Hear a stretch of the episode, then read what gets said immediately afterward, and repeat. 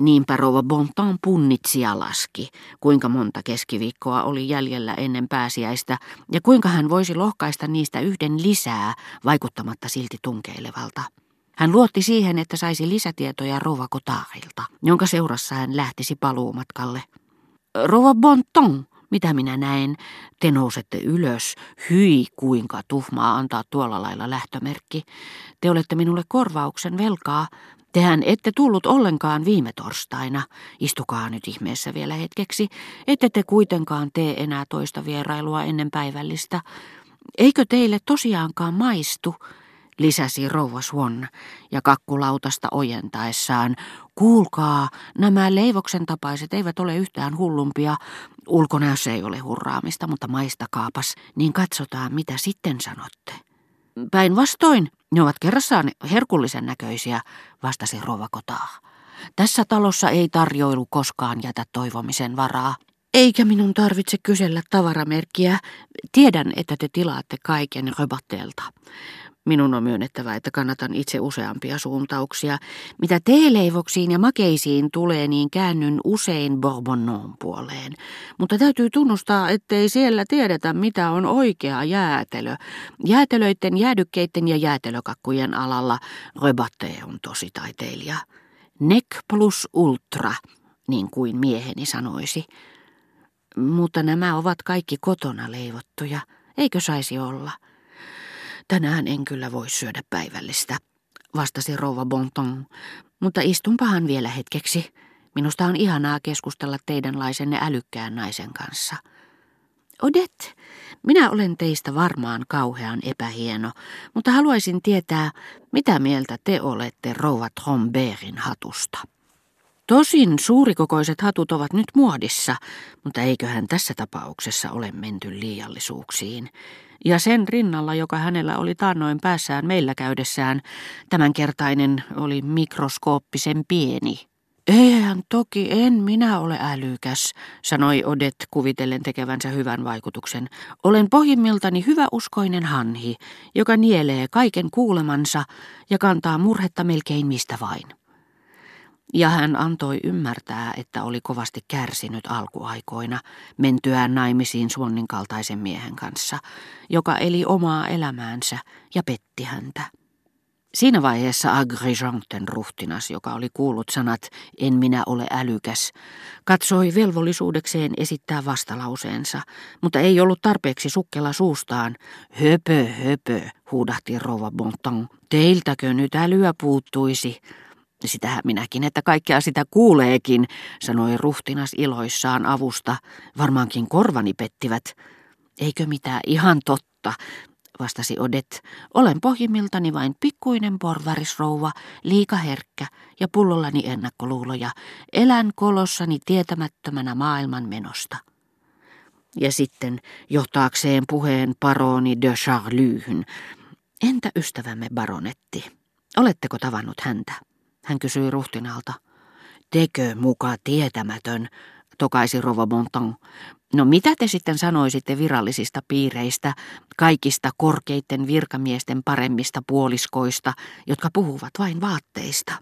Voi hyvä rouva, eihän siitä ole kuin viikko, kun otin puheeksi Loengrinin opetusministerin rouvan kanssa, joka vastasi Loengrin. Ai niin, se Folie Bergerin uusi revy. Se on kuulemma mahdottoman hauska. Mitäs siihen sanotte? Kyllä tuollaiset puheet saisivat kiehumaan kenet tahansa. Teki mieleni antaa häntä ympäri korvia. Minä en nimittäin ole ihan niitä säyseimpiä luonteeltani. Entä te? Ettekö tekin ole samaa mieltä? Hän sanoi ja kääntyi minun puoleeni. Tiedättekö mitä? Sanoi rouva Kotaa. Sitä saattaa vastata vähän typerästi, jos joku kuulustelee teitä noin vain suoralta kädeltä ilman esipuheita. Puhun kokemuksesta, sillä rouva Verderäänillä on tapana panna meidät tuolla lailla seinää vasten. Rouva Verderäänistä puheen ollen, sanoi rouva Bontan rouva Kotaarille. Onko teillä aavistustakaan siitä, keitä sinne oikein tulee keskiviikkoisin? Ei, mutta nyt muistankin, että meidät on kutsuttu jonnekin ensi keskiviikkona. Ettekö haluaisi tulla meille päivälliselle keskiviikkona, kahdeksas päivä? Me voisimme mennä sitten yhdessä rouva Verderäänin luo. Minua ujostuttaa mennä sinne yksin. Olen aina jostakin syystä pelännyt sitä suurikokoista naisihmistä. Minäpä sanon teille, mikä teitä rouva Verderäänissä pelottaa. Hänen äänensä. Minkä sille mahtaa? Kaikille ei ole suotu yhtä suloista ääntä kuin rouva Swannille, mutta kun hän kielet kirpoavat, kuten emännällä on tapana sanoa, niin kyllä kohta jääkin sulaa, sillä hän on itse asiassa kovin vieraanvarainen. Mutta minä ymmärrän hyvin, miltä teistä tuntuu. Onhan se aika epämiellyttävää olla ensimmäistä kertaa vieraalla maaperällä. Teidänkin pitäisi tulla meille päivälliselle, sanoi rouva Bontan rouva Swannille. Päivällisen jälkeen me voisimme sitten lähteä kaikki yhdessä Verdörääneille, Verdöräänien tapaan. Mutta vaikka siitä olisi seurauksena, että emäntä katsoisi minua karsaasti, eikä kutsuisi minua enää toista kertaa, me pysyttelisimme siellä sitten yhdessä kaikki kolme ja juttelisimme keskenämme. Minusta tuntuu, että se huvittaisi minua kaikkein eniten. Mutta tämän väitteen todenmukaisuudessa täytyi olla toivomisen varaa, sillä rouva Bontan kyseli kyselemistään. Keitä te luulisitte sinne tulevan keskiviikkona kahdeksas päivä? Mitähän siellä tehdään? Toivottavasti siellä ei sentään ole liikaa väkeä. Se on ainakin varmaa, että minä en tule, sanoi Odet. Me aiomme käydä vain näyttäytymässä viimeisen keskiviikon finaalissa. Jos teistä on yhdentekevää odottaa siihen saakka, mutta rouva Bontampia ehdotus vierailun siirtämisestä ei näyttänyt ilahduttavan. Vaikka jonkin salongin älyllinen taso ja eleganssi ovatkin yleensä pikemminkin kääntäen kuin suoraan verrannollisia, on syytä uskoa, koska kerran Suon piti rouva Bontampia miellyttävänä, että kaikkinainen tunnustettu ja hyväksytty rap tappio saa asianomaisen suhtautumaan vähemmän nirsosti niihin, joiden seurassa hän on suostunut viihtymään, heidän henkevyyteensä ja muihinkin ominaisuuksiin. Ja jos näin on, niin yksilöt joutuvat siinä, missä kokonaiset kansatkin, näkemään kulttuurinsa, jopa kielensäkin, katoavan itsenäisyytensä myötä.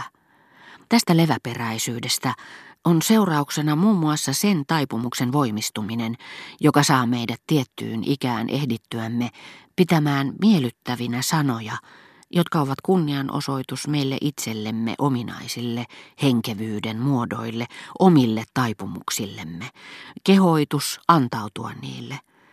Juuri siinä iässä suuri taiteilija hylkii omaperäisten nerojen seuraa oppilaitten hyväksi, joilla ei ole hänen kanssaan muuta yhteistä kuin hänen oppinsa kirjain, ja jotka kuuntelevat ja ylistävät häntä.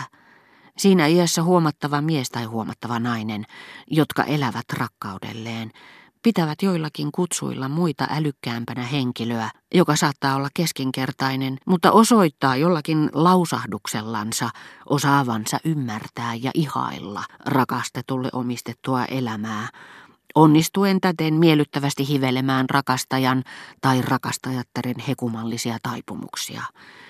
Siinä iässä myös se, mikä Suonnissa oli Odetten aviomiestä, oli kaikin puolin tyytyväinen kuullessaan rouva Bontampin sanovan, kuinka naurettavaa oli kutsua luokseen vain herttuattaria, ja teki siitä päinvastoin kuin muinoin Verdörääneillä sen johtopäätöksen, että rouva oli suoraluontoinen, henkevä, ja kaikkea muuta kuin snobi. Tai kertoessaan hänelle juttuja, jotka saivat rouvan kiemurtelemaan, koska hän ei tuntenut niitä ennestään, mutta jotka hän muuten käsitti äkkiä, koska sekä hullutteli että imarteli mielellään.